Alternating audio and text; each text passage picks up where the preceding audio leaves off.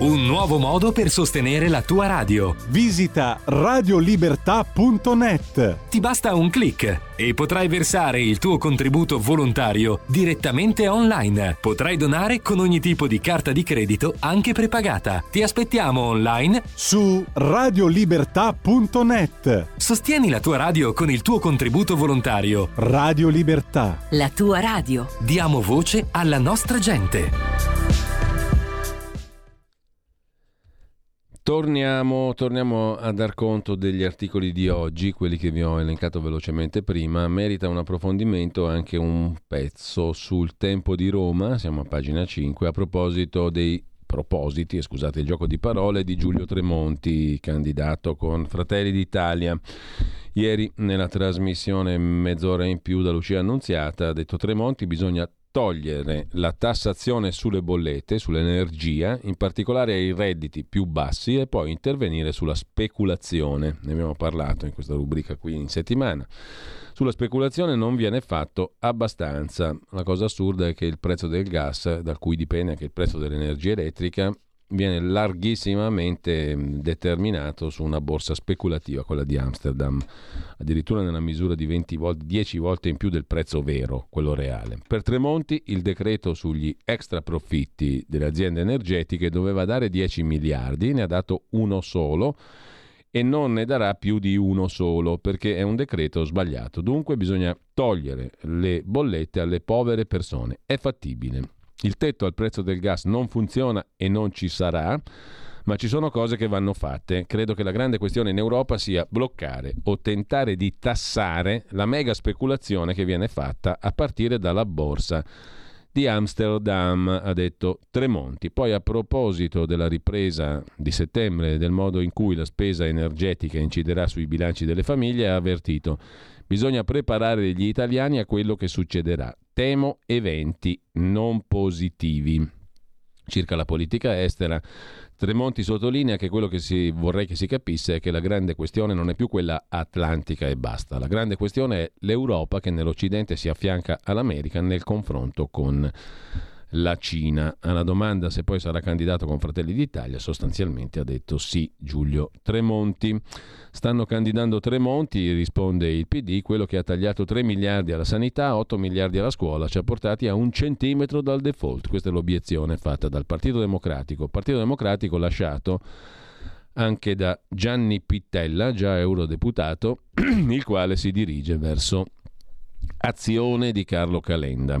Letta ha sbagliato anche con mio fratello. Marcello, la mia scelta non è legata alla mancata corsa di Marcello, ma non si possono calare i nomi dall'alto senza rispettare i territori. Gianni Pittella, lucano, è stato fra i fondatori del PD e anche candidato alle primarie del 2013, quelle vinte da Matteo Renzi.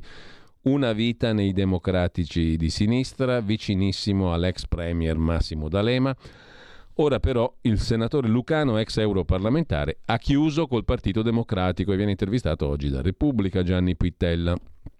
La decisione è stata annunciata in un lungo post su Facebook in occasione della mancata candidatura del fratello Marcello, già governatore della Basilicata.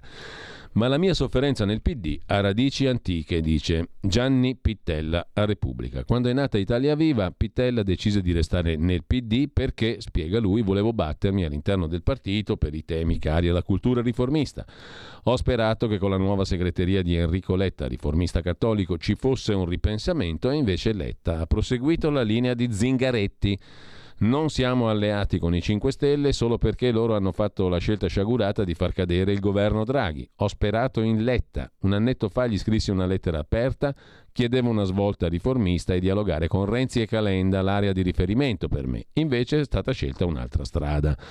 Vedevo nella segreteria di Zingaretti prima, in quella di Letta poi, un atteggiamento ondivago, un amicamento ai 5 Stelle che snaturava la cultura e l'impianto riformista, dall'ambiente all'energia, dai diritti alla giustizia, per arrivare alla difesa delle istituzioni quando il Parlamento è stato dileggiato in occasione del taglio dei parlamentari, una scelta errata.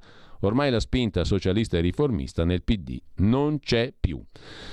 Pittella um, se ne va verso azione. Questo per quanto riguarda gli scenari, gli equilibri politici, eccetera. Sulla stampa, a proposito di partiti e partiti minori, c'è anche il partito di De Magistris, c'è la rubrica della stampa Le mine vaganti, oggi il pezzo di Giuseppe Salvaggiulo proprio sul partito di De Magistris, che ridendo e scherzando ha comunque raccolto 100.000 firme in due settimane. Richiesto di un chiarimento sui fondamenti ideologici dell'Unione Popolare, il cartello di estrema sinistra che ha fondato con Luigi De Magistris, il segretario di rifondazione comunista Maurizio Acerbo ha detto così: Sono un marxista e Luigi De Magistris è uno di quelli che David Harvey, tra i massimi studiosi del marxismo, chiama comunisti di fatto. Tanti hanno cercato di liquidarlo, invece l'ex magistrato De Magistris ci sarà anche il 25 settembre. Il suo nome comparirà sulle schede in tutta Italia, all'interno del simbolo Unione Popolare con De Magistris, che ha messo in piedi con i vecchi compagni di rifondazione e con i nuovi di Potere al Popolo ha raccolto 100.000 firme in due settimane. Pochi ci scommettevano, commettendo l'errore di sottovalutare De Magistris, che ha mille difetti ma non difetta di resistenza, anche fisica. Gira l'Italia dormendo due ore a notte, scrive la stampa. C'è poi l'articolo, l'abbiamo citato prima, di Camillo Langone sul credo di Salvini e della Lega, anche questo diventa fascista. Credere, obbedire, combattere. Ma è possibile, si domanda Langone, oggi sul giornale a pagina 7, è possibile che a un cristiano come padre Enzo Bianchi il credo di Matteo Salvini faccia venire in mente soltanto lo slogan fascista? Fra l'altro con un errore, un'inutile forzatura, perché nel suo tweet eh, allusivamente antileghista, padre Enzo Bianchi, fondatore della comunità di Bose, scrive credere, combattere e morire. Possibile che a un monaco, per quanto un po' laico e un po' tanto di sinistra, non venga in mente, che ne so, il credo che si recita a messa? Poteva, se proprio non riusciva a tenere ferme le polemiche dita, azzardare un confronto tra la formula della fede cristiana e la formula della fiducia salviniana, tra il credo in un solo Dio, Padre Onnipotente, e il più modesto credo negli italiani. Sarebbe stato un confondere i piani, religioso e politico, ma Padre Bianchi lo ha già fatto tante volte, è un uomo che nel disorientamento ci sguazza. A un convegno organizzato a Rimini arrivò a mescolare Berlusconi con la bestia dell'Apocalisse. Invece no, stavolta ci ha risparmiato le oscure profezie e l'ha buttata più dozzinalmente sull'antifascismo, come un piddino qualsiasi. Preso dalla foga elettorale, padre Enzo Bianchi non si è accorto delle molte castronerie teologiche finite in così pochi caratteri. Twitter è il social della sintesi. Può dire credo, ha scritto Padre Bianchi, solo chi è affidabile, solo chi mostra di meritare fiducia da parte degli altri. Fece bene dunque il cardinale Parolin a chiedere ai vescovi italiani, commenta Langone, di non invitare più un simile predicatore, padre Bianchi, nelle loro diocesi. Le parole cinguettate non suonano per niente cattoliche. La Chiesa non è la setta dei migliori. Il credo può essere pronunciato da chiunque. Siamo tutti inaffidabili e immeritevoli. Gesù in persona ha detto nessuno è buono. Dunque né Salvini né gli amici di Enzo Bianchi ma per il tweet, per quanto breve, non è ancora finito. Ed ecco l'altra frase opinabile. Scrive Padre Bianchi, credere è sempre fare fiducia a tutti, senza barriere. A parte l'italiano barcollante, cosa significa fare fiducia? Sono parole che confliggono col simbolo degli apostoli, il credo che la tradizione vuole scritto addirittura dai dodici apostoli. Una preghiera, conclude Langone, che non invita certo alla fiducia universale, ma parla di inferno e di peccato, e dunque di un mondo profondamente intaccato dal male, in cui urge confidare in Dio, non negli uomini. Sulla credibilità di Salvini si pronunceranno gli elettori, sulla credibilità di Padre Bianchi si è già pronunciato il Papa, che nel 2020 lo ha allontanato dalla comunità di Bose con un decreto in cui lo accusava di comportamenti autoritari, un po' fascisti, verrebbe maliziosamente da dire, conclude Camillo Langone. A proposito di Papa, sul giornale Fabio Marchese Ragona si occupa di Papa Francesco che ha convocato tutti i cardinali del mondo in Vaticano a fine agosto 29 e 30 per illustrare loro le novità della Costituzione apostolica intitolata Predicate Evangelium, che è la riforma della Curia di Roma, e anche con l'intento di far conoscere tra loro i nuovi cardinali scelti dal Papa, in particolare nelle zone più remote della terra. Raramente questi cardinali riescono a raggiungere Roma, sarà l'occasione giusta per fare amicizia e capire come Papa Francesco in dieci anni di pontificato abbia cambiato il volto della curia. Dossier e veleni iniziano però già a circolare. Francesco e i suoi fedelissimi nel mirino. Accuse contro due prelati in particolare. Uno è il cardinale ganese Peter Turkson. Nel 2013 i suoi detrattori affissero per Roma manifesti elettorali col suo viso. Citato in una vicenda che riguarda fondi benefici spariti, l'altro è il cardinale canadese, canadese Marc Ouellet, accusato di aggressione sessuale contro una donna quando era arcivescovo di Quebec.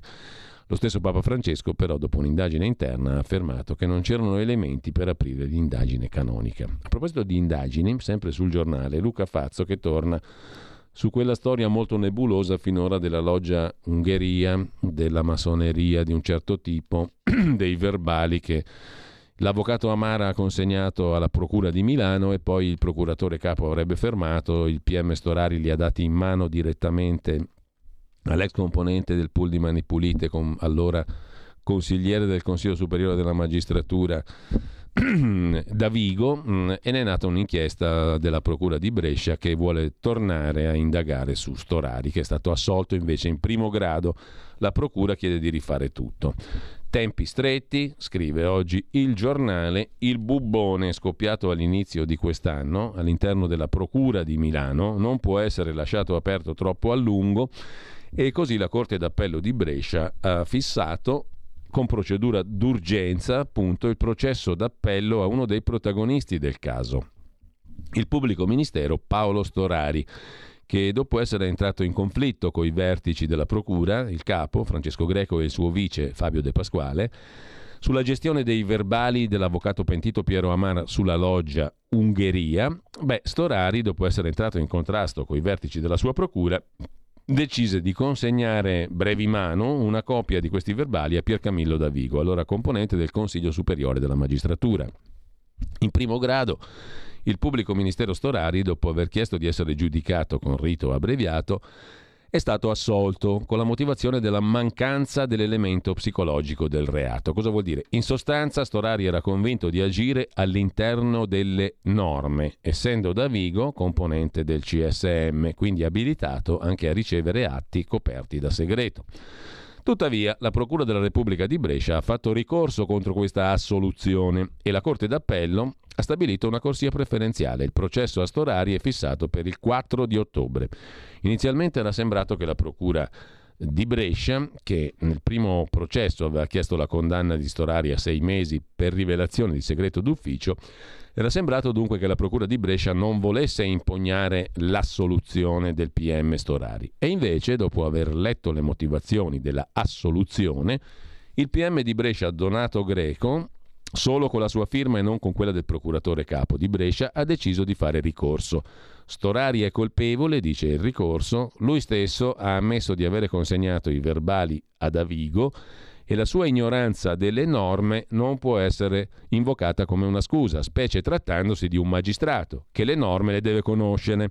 Da parte sua il difensore di Storari, l'avvocato Paolo della Sala, ha depositato una memoria difensiva difendendo la sentenza di assoluzione e segnalando che la motivazione poteva essere ancora più ampia, cioè il fatto non sussiste. Resta il fatto, conclude sul giornale Luca Fazzo, che Storari torna ora sotto tiro e la sorte del pubblico ministero Storari torna a incrociarsi con quella di Davigo, che invece ha scelto la strada del processo ordinario, con udienze pubbliche che hanno già riservato squarci illuminanti sulla vita interna del Consiglio Superiore della Magistratura. Per esempio c'è stata la testimonianza di David Ermini, esponente del PD, che del CSM è vicepresidente, il quale ha ammesso di aver ricevuto i verbali a sua volta da Davigo, ma ha detto di averli distrutti senza leggerli, salvo però precipitarsi a raccontare tutto al Presidente della Repubblica Sergio Mattarella che è anche il capo del CSM. Nel frattempo altri tasselli si sono aggiunti al quadro. La Procura Bresciana ha chiesto il processo anche per Fabio De Pasquale, procuratore aggiunto, che il PM Storari ha sempre indicato come il responsabile principale dell'insabbiamento dei verbali di Amara sulla famosa loggia Ungheria. Nel frattempo i verbali sono approdati a Perugia, dove la Procura ha chiesto l'archiviazione di tutta la storia della loggia massonica, non perché ci sia la certezza che tale loggia non esisteva, ma perché le dichiarazioni di Amara non hanno trovato conferme. Così il giornale su questa complessa vicenda. E adesso apriamo un altro capitolo, quello dell'esplosione dell'auto dove viaggiava la figlia di Dugin, doveva viaggiare anche lui. Prima però facciamo un'altra pausa musicale e ascoltiamo a questo punto il terzo brano, il quarto brano della giornata, a dire il vero, una cosa curiosa.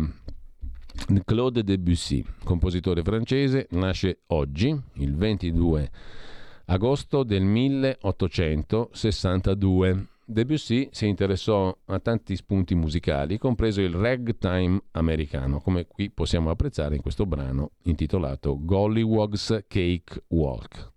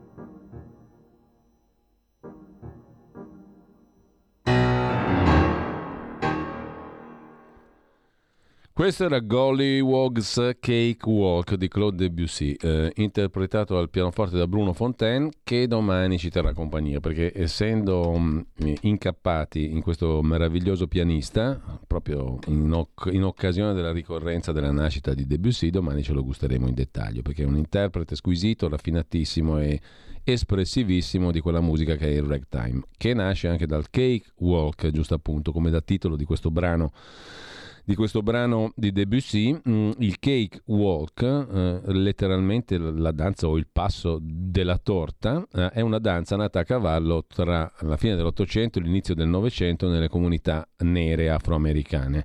Con andamento molto vivace, molto sincopato, come il ragtime giusto appunto, nacque fra gli schiavi per parodiare l'eleganza dei balli da sala dei bianchi e si diffuse nelle music hall in particolare del sud degli Stati Uniti, ispirando altri balli basati sul ragtime e sul jazz. E appunto Claude Debussy fu affascinato da questo ritmo, ispirandosi ai al Cake Walk compose questo brano che abbiamo appena ascoltato, Gollywog's Cake Walk, che è l'ultimo brano della suite Children's Corner. È un altro breve, breve pezzo, Le Petit Nègre e General Lavin Eccentric nel secondo libro dei Preludi.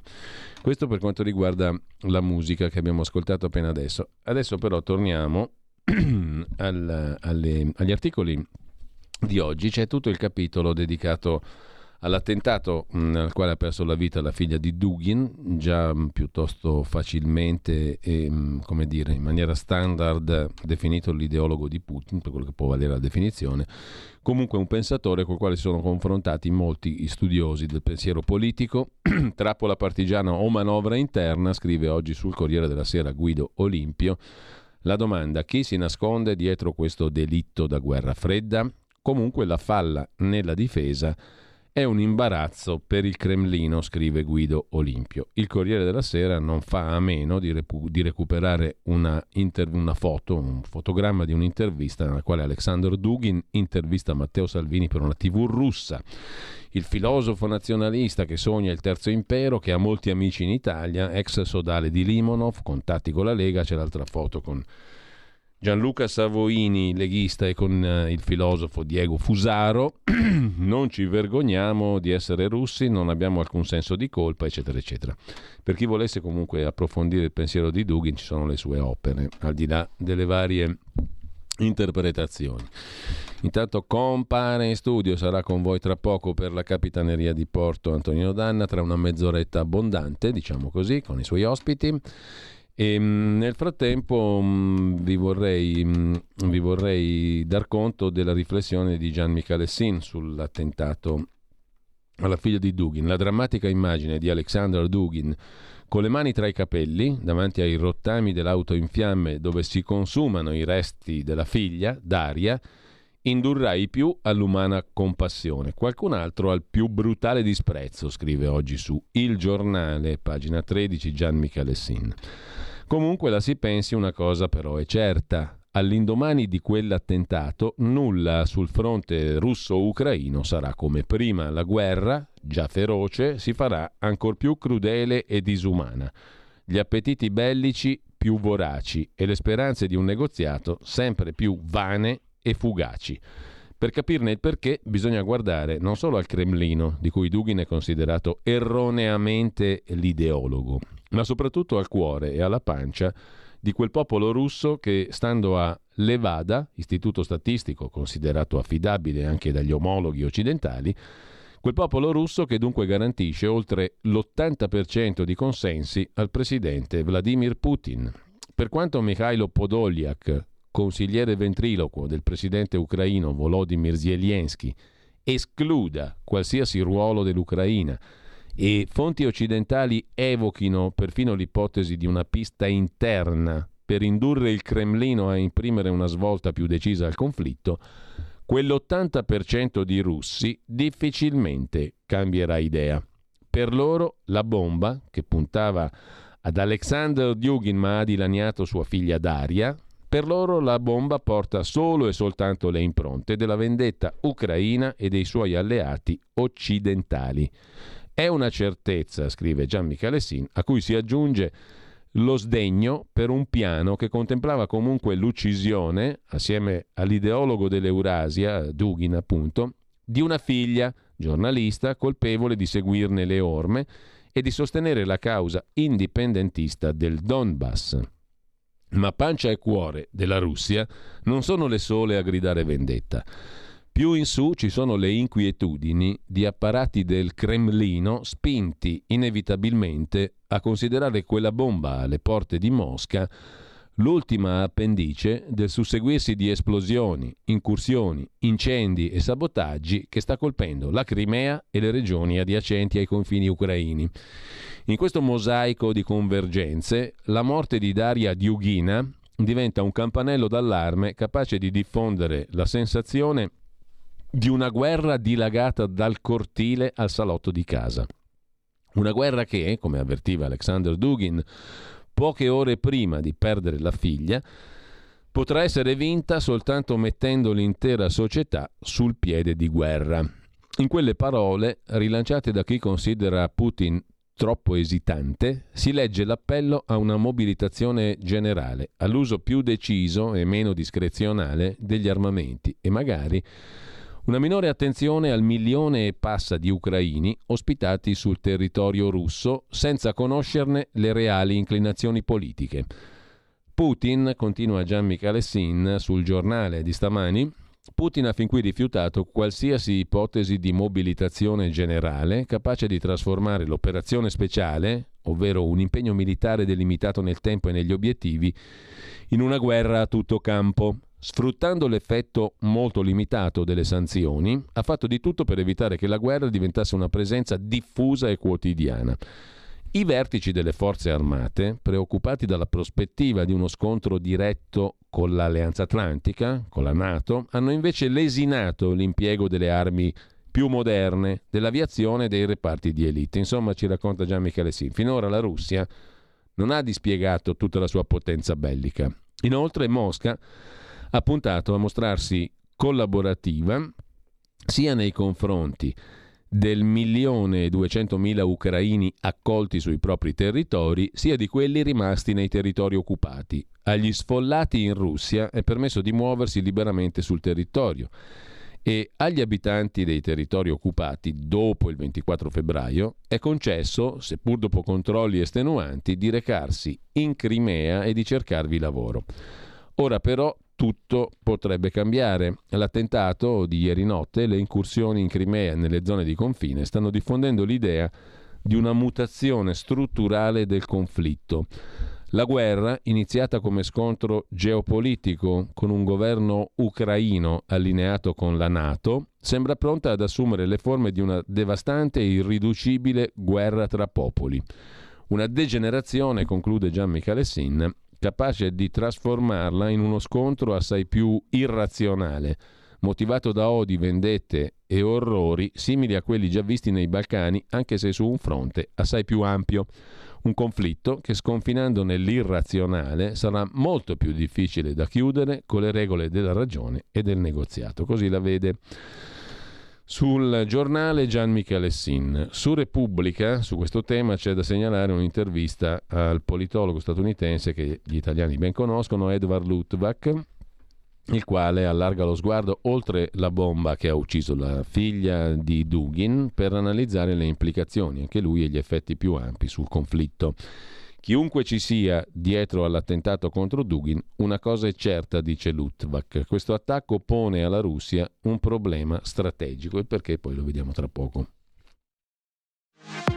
La tua radio è ascoltabile anche con la televisione in digitale. Sul telecomando della televisione digitale o del tuo ricevitore digitale puoi scegliere se vedere la TV o ascoltare la radio risintonizza i canali radio e troverai anche Radio Libertà, canale 252.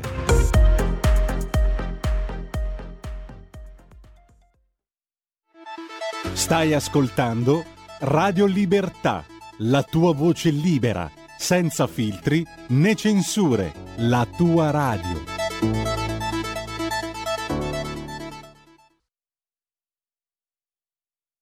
stessa signora dei banchi a rotelle. Quindi è inutile vantarsi no, adesso che lei sta al governo. È la stessa signora dei banchi a rotelle. stessa signora dei banchi a rotelle. Ok. Ah, adesso abbiamo. Ah, no, se la mette su questa roba possiamo parlare all'infinito, guardi. No, mi sfida no. su un terreno sbagliato. Parli pure. Più lei parla, più io guadagno voti io della Lega. Vada avanti, grazie Azzolina. Parli pure. Allora, torniamo a Edward Luttwak, il quale appunto analizza con Repubblica, intervistato da Repubblica, le conseguenze dell'attentato contro Alexander Dugin. Dice lui contro Dugin, è morta la figlia, ma era contro Dugin l'attentato e questo attacco pone alla Russia un problema strategico perché la obbliga a dedicare più uomini e risorse alla difesa di obiettivi che non riteneva a rischio. Sommando questo attentato alle incursioni militari condotte dagli ucraini o dai sabotatori in Crimea e in altri luoghi dietro le linee di guerra, questo diventa una sfida complessa da affrontare, dice il politologo Lutvak. Chi può essere stato? Al momento si fanno solo ipotesi sull'attentato. Le più citate sono un'operazione organizzata direttamente da Kiev, un atto compiuto da qualche simpatizzante ucraino, o un'iniziativa interna gestita da apparati dello Stato contrari alla guerra o da membri della dissidenza. Nessuno però sa davvero cosa sia successo. L'attentato dimostra che il regime ha un controllo del territorio meno solido di quanto si pensasse? domanda Paolo Mastrolilli e risponde Lutvak. Putin non ha voluto proclamare la mobilitazione generale per non urtare la popolazione e perdere consenso, ma ciò comporta che ha meno risorse e capacità anche per la sicurezza interna. Perché prendere di mira Dugin? È il filosofo, osserva Lutvak, che ha costruito l'architettura intellettuale della guerra, sostenendo che questo è il ruolo storico della Russia. Quindi, pur non facendo ufficialmente parte del governo, è un obiettivo strategico. Chi poteva avere interesse a colpirlo? Un'ipotesi è che l'Ucraina, direttamente o attraverso i molti ucraini che vivono in Russia, voglia dimostrare di avere le mani lunghe. Di sicuro lo sta già facendo sul piano militare con i recenti attacchi lanciati in Crimea e nelle retrovie. Questo crea a Mosca un serio problema strategico e logistico perché deve aumentare gli uomini e le risorse dedicate alla difesa di obiettivi che pensava sicuri, distraendo queste risorse dal fronte dove ha già limitazioni significative. Ciò sta già avvenendo, è un dato di fatto, continua Lutvak su Repubblica. Ora si tratta di capire se l'attentato a Dugin si inquadra in questa strategia, ampliando il fronte degli attacchi domestici fino alla capitale, oppure se è stata un'operazione condotta dalla dissidenza interna, contraria alla guerra per aprire crepe nel regime. Qualunque sia la risposta, l'effetto non cambia. Così come sta già rafforzando le difese in Crimea, il Cremlino ora dovrà porsi il problema di potenziare la sicurezza interna. A Dugin verrà data una scorta, ma sono molti i consiglieri, i politici, i sostenitori del governo che si sentiranno in pericolo. Tutto questo destabilizza la società, rende più difficile la prosecuzione della guerra senza la mobilitazione generale e distrae risorse necessarie al fronte. Quanto al rischio di attentati contro obiettivi civili, conclude Lutvak, non credo perché produrrebbero una reazione opposta a quella desiderata. Adottando una linea tipo quella dei palestinesi, bombardando cinema, supermercati o matrimoni, si motiverebbe la gente a difendere il paese rafforzando Putin. Chiunque sia il responsabile, è più probabile che continui a puntare su obiettivi militari o politici, cioè strategici e non civili. Così eh, Lutvak su Repubblica. Su Libero invece viene interpellata l'ex direttrice dell'Istituto Italiano di Cultura a Mosca, Olga Strada. I servizi russi hanno una tradizione di autoattentati, non è esclusa l'azione di 007 scontenti dell'attuale guerra o una mossa per screditare il nemico, l'ipotesi forse più probabile è quella di un'azione interna russa fatta per gettare discredito sugli ucraini. È abbastanza strano che le telecamere fossero spente. In Russia di solito le telecamere sono sempre accese, si trovano dappertutto. Tra l'altro il parco di Zakharovo è un sito storicamente rilevante, luogo di svolgimento di un festival culturale. Così su Libero, l'ex direttrice dell'Istituto Italiano di Cultura a Mosca. Sulla stampa c'è la foto di Salvini insieme alla defunta figlia di Dugin su Twitter postata da un tizio, un estremista di ultradestra, scrive la stampa, il filosofo Rosso Bruno, le trame con la destra italiana, c'è lui dietro le operazioni di penetrazione nei partiti, è la solita, la solita minestra, diciamo così, strariscaldata, così come su Repubblica Inchiesta Metropol, quella che riguarda Gianluca Savoini, eh, rogatorie bloccate, perché la Russia non risponde ai magistrati italiani. Tra i silenzi degli indagati, scrive oggi Repubblica, e il muro di gomma di Mosca di fronte alle rogatorie dei PM di Milano, L'inchiesta sulla trattativa all'Hotel Metropol rischia di concludersi a dicembre senza fare luce sulla compravendita di gas che avrebbe dovuto portare, tenetevi forte, 65 milioni di dollari nelle casse della Lega. Se ne farà nulla. Sei mesi di sanzioni a Putin, scrive Francesco Lenzi oggi sul Fatto Quotidiano, prendendola un po' più interessantemente alla larga, o meglio allargando lo sguardo, diciamo così, da Savoini alle sanzioni alla Russia, qual è l'effetto? L'economia russa non crollerà.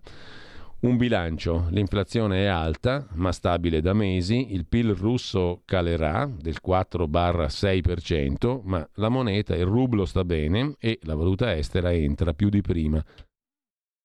Le esportazioni russe, specie energetiche, sono sono forti. La caduta di Draghi, le elezioni in arrivo, il confronto sempre più acceso tra Cina e Stati Uniti stanno facendo sparire dai radar quello che accade in Ucraina. Si fa presto ad assuefarsi alle notizie.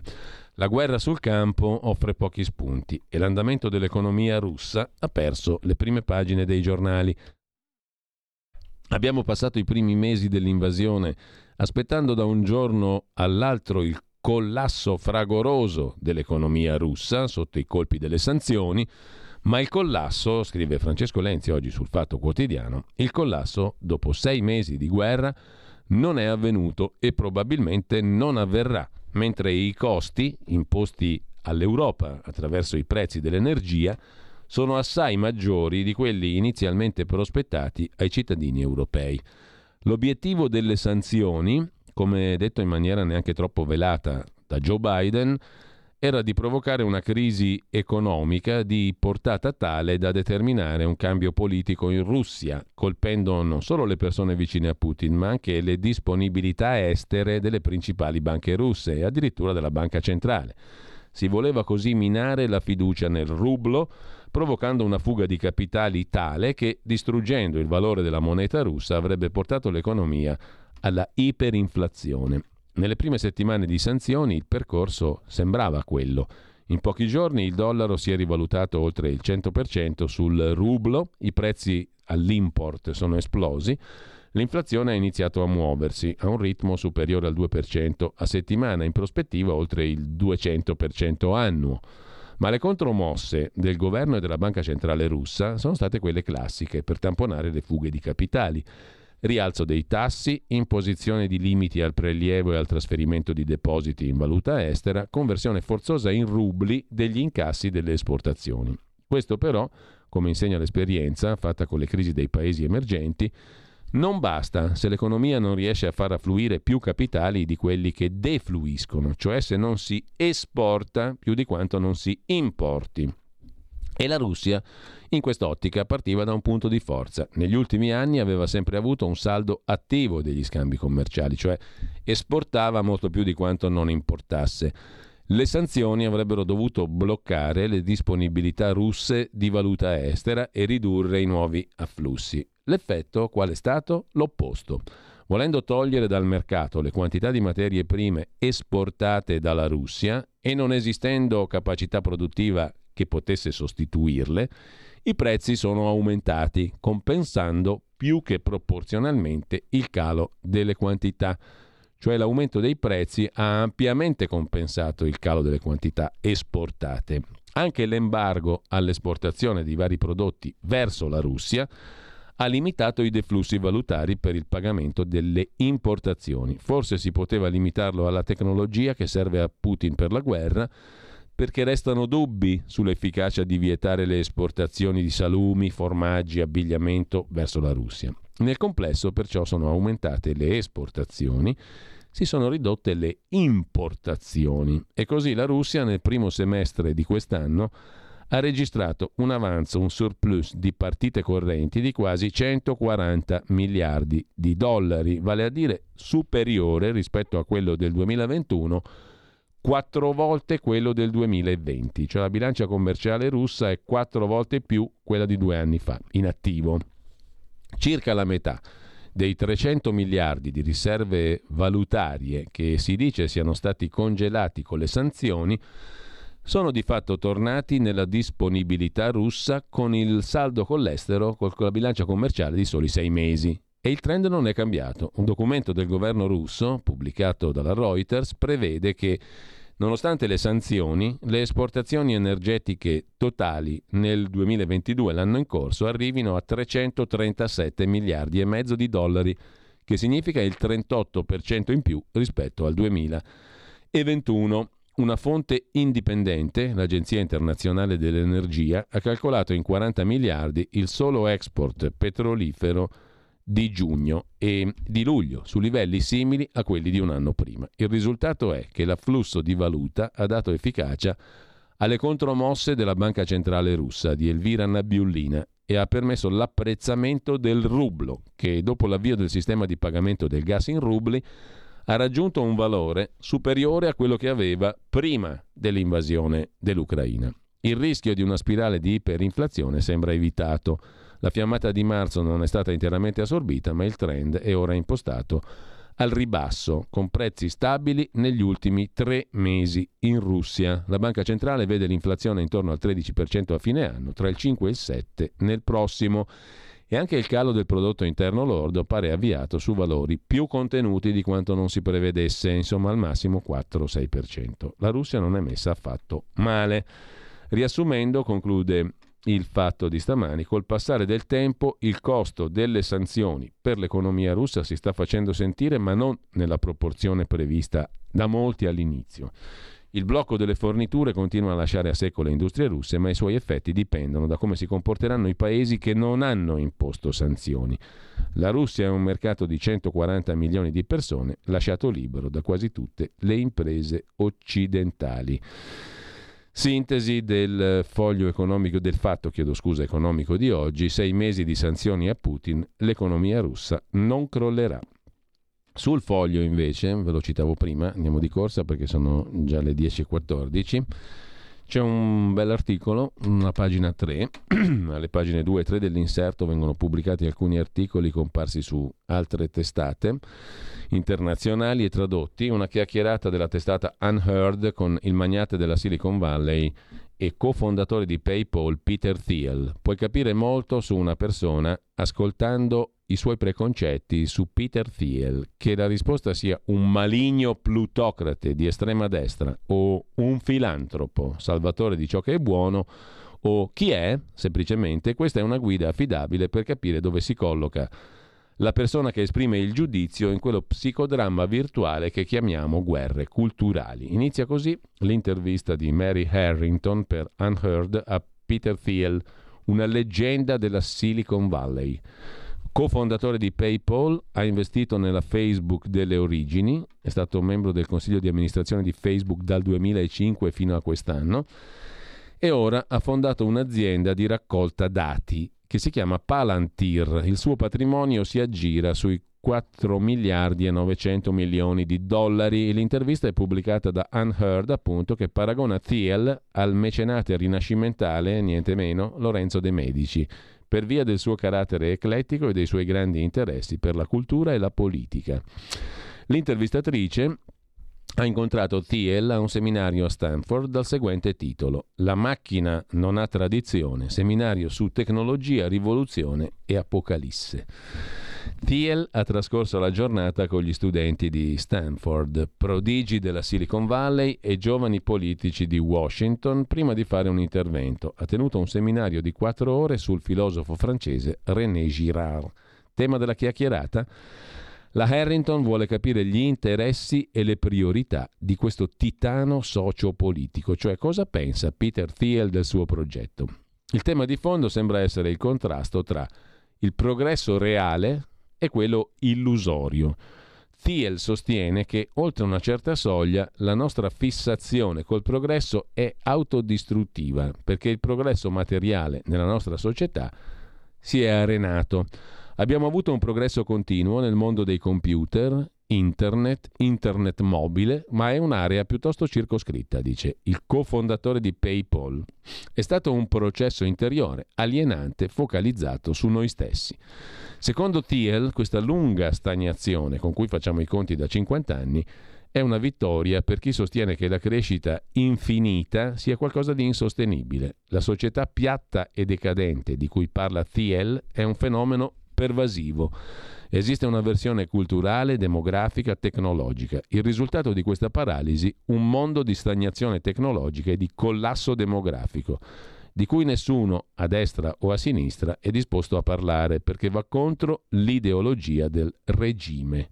Detto da uno che è praticamente uno dei big della Silicon Valley, è piuttosto interessante. Sia i progressisti che i conservatori amano parlare della fantasia del progresso e non amano le tesi di Thiel, sia pur per ragioni diverse. Per lui questa stagnazione è una vittoria di chi sostiene che la crescita infinita sia insostenibile. Una delle sue fissazioni è la crisi della classe media, che si deduce dal fatto che meno persone credono che i loro figli vivranno meglio di loro stessi. Le analisi sono interessanti, la risposta è che non tutti possono diventare i magnati della Silicon Valley a occhio e croce. Dell'economista Maglio Rossidoria sul foglio di oggi, abbiamo già detto prima, eh, rimane tempo per citare il pezzo interessante di Corrado Ocone, pagina culturale di Libero, pagina 19, Ugo Spirito è l'oggetto di questo articolo, nato ad Arezzo nel 1896, morto nel 1979 a Roma, è stato uno dei più eminenti filosofi italiani del secolo scorso, l'uomo che profetizzò la globalizzazione, globalizzazione non solo economica ma anche culturale e che comprese i rischi della modernità tra femminismo ed ecologismo. Formatosi alla scuola di Giovanni Gentile, si distaccò dal maestro elaborando una sua prospettiva filosofica che chiamò problematicismo. Concepì la ricerca filosofica come una sorta di positivismo umanistico che al momento della risposta anteponeva sempre quello del dubbio, della continua obiezione. La vita come ricerca è una sua opera del 1937. Scriveva tra le altre cose, la donna non deve cercare la parità ma esaltare e far valere la propria diversità che come quella dell'uomo si realizza in una realtà superiore che è la complementarietà. Se la donna si rendesse conto di quello che è, saprebbe che potrebbe impadronirsi del potere con facilità. Invece rivendica i diritti in nome di un astratto egalitarismo giuridico e la femminilità passa nello sfondo. Questo è il passaggio che Libero evidenzia. C'è un libro appena uscito, pubblicato dalla Fondazione Spirito De Felice. Il libro è curato da Danilo Breschi il titolo L'avvenire della globalizzazione, scritti giornalistici 1969-79. Vi segnalo infine, poi ci salutiamo, ascoltiamo l'ultimo brano musicale, vi segnalo anche dalla pagina di cultura invece del Corriere della Sera un'iniziativa che riguarda la Brianza da venerdì 26 agosto al prossimo 4 settembre, una rassegna di teatro popolare di ricerca, l'ultima luna d'estate, che festeggia la 25esima edizione in varie località della Brianza Collinare. Cartellone molto ricco, dettaglio su teatroinvito.it, prenotazioni obbligatorie, festival di fine estate che porta il teatro nelle poetiche località della Brianza. Ad aprire venerdì la 25esima edizione La Molly di Arianna Scommegna, un omaggio all'eroina di James Joyce che faccio parlare come una di noi. La rassegna si snoda lungo i comuni di collina della Brianza. E mm, concludiamo a proposito di pagina culturale con Repubblica, dove Silvia Ronchei si occupa della regina Teodora. Perché Teodora fa paura agli uomini? Prostituta, imperatrice, femme fatale incarnata da Sara Bernard, l'attrice, ma nel Novecento le grandi intellettuali l'hanno riscoperta anche politicamente. Si risale all'anno 518 d.C. Inizia da lì il racconto di Silvia Ronchei. Siamo sul palcoscenico di un teatro di Costantinopoli. Una ragazzina si spoglia sotto gli occhi del pubblico, rimane nuda sulla scena, portando solo un minuscolo perizoma, si stende per terra supina a gambe larghe. Gli aiutanti le gettano chicchi d'orzo sul pube e oche, opportunamente ammaestrate, li beccano uno a uno è Teodora, futura sposa dell'imperatore Giustiniano, così racconta lo storico bizantino Procopio di Cesarea, contemporaneo ai fatti. Una volta sul trono, Teodora governerà a fianco di Giustiniano e meglio di Giustiniano, mostrando un carattere di ferro e un autentico talento politico. Gli storici hanno sempre riconosciuto la sua influenza determinante sulle decisioni dello Stato. Insomma, una donna di quelle che hanno fatto la storia, ricorda Silvio Ronchei su Repubblica. A proposito di storia, però, c'è una cosa curiosa anche sul, temp- sul, sul quotidiano nazionale, chiedo scusa, sul giorno nazionale resto del Carlino di oggi. Chi conosce Domenico Mille Lire? Quasi nessuno, credo, presumo. Il sardo che sconfisse niente poco di meno che Napoleone. Nel 1793 all'isola della Maddalena questo nocchiere respinse l'attacco dei francesi che era guidato anche dal giovanissimo Napoleone Bonaparte. È un eroe ricordato all'isola della Maddalena appunto da un busto così come a Livorno.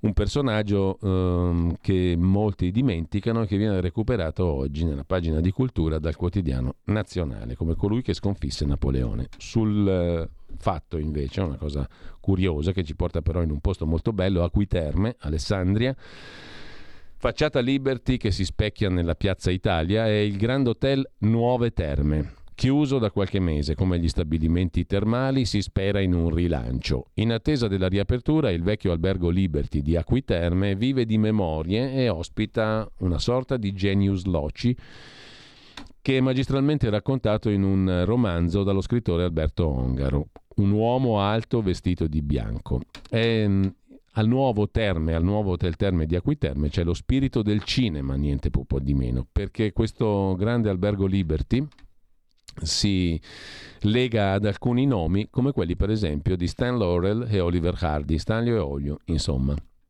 Tutto risale a un loro soggiorno in Italia. Soggiornarono anche in questo grande hotel nella meravigliosa Acquiterme.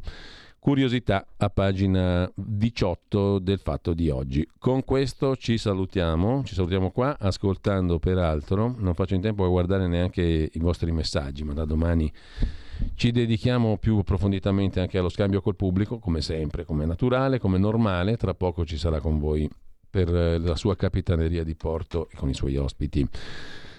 Antonino Danna e intanto mh, mm, ci salutiamo con Claude Debussy che nasce appunto oggi, 22 agosto 1862 questa celeberrima, non c'è neanche quasi bisogno di annunciarla, ovvero Claire de Lune, il chiaro di luna. Buon ascolto e buona mattina a tutti.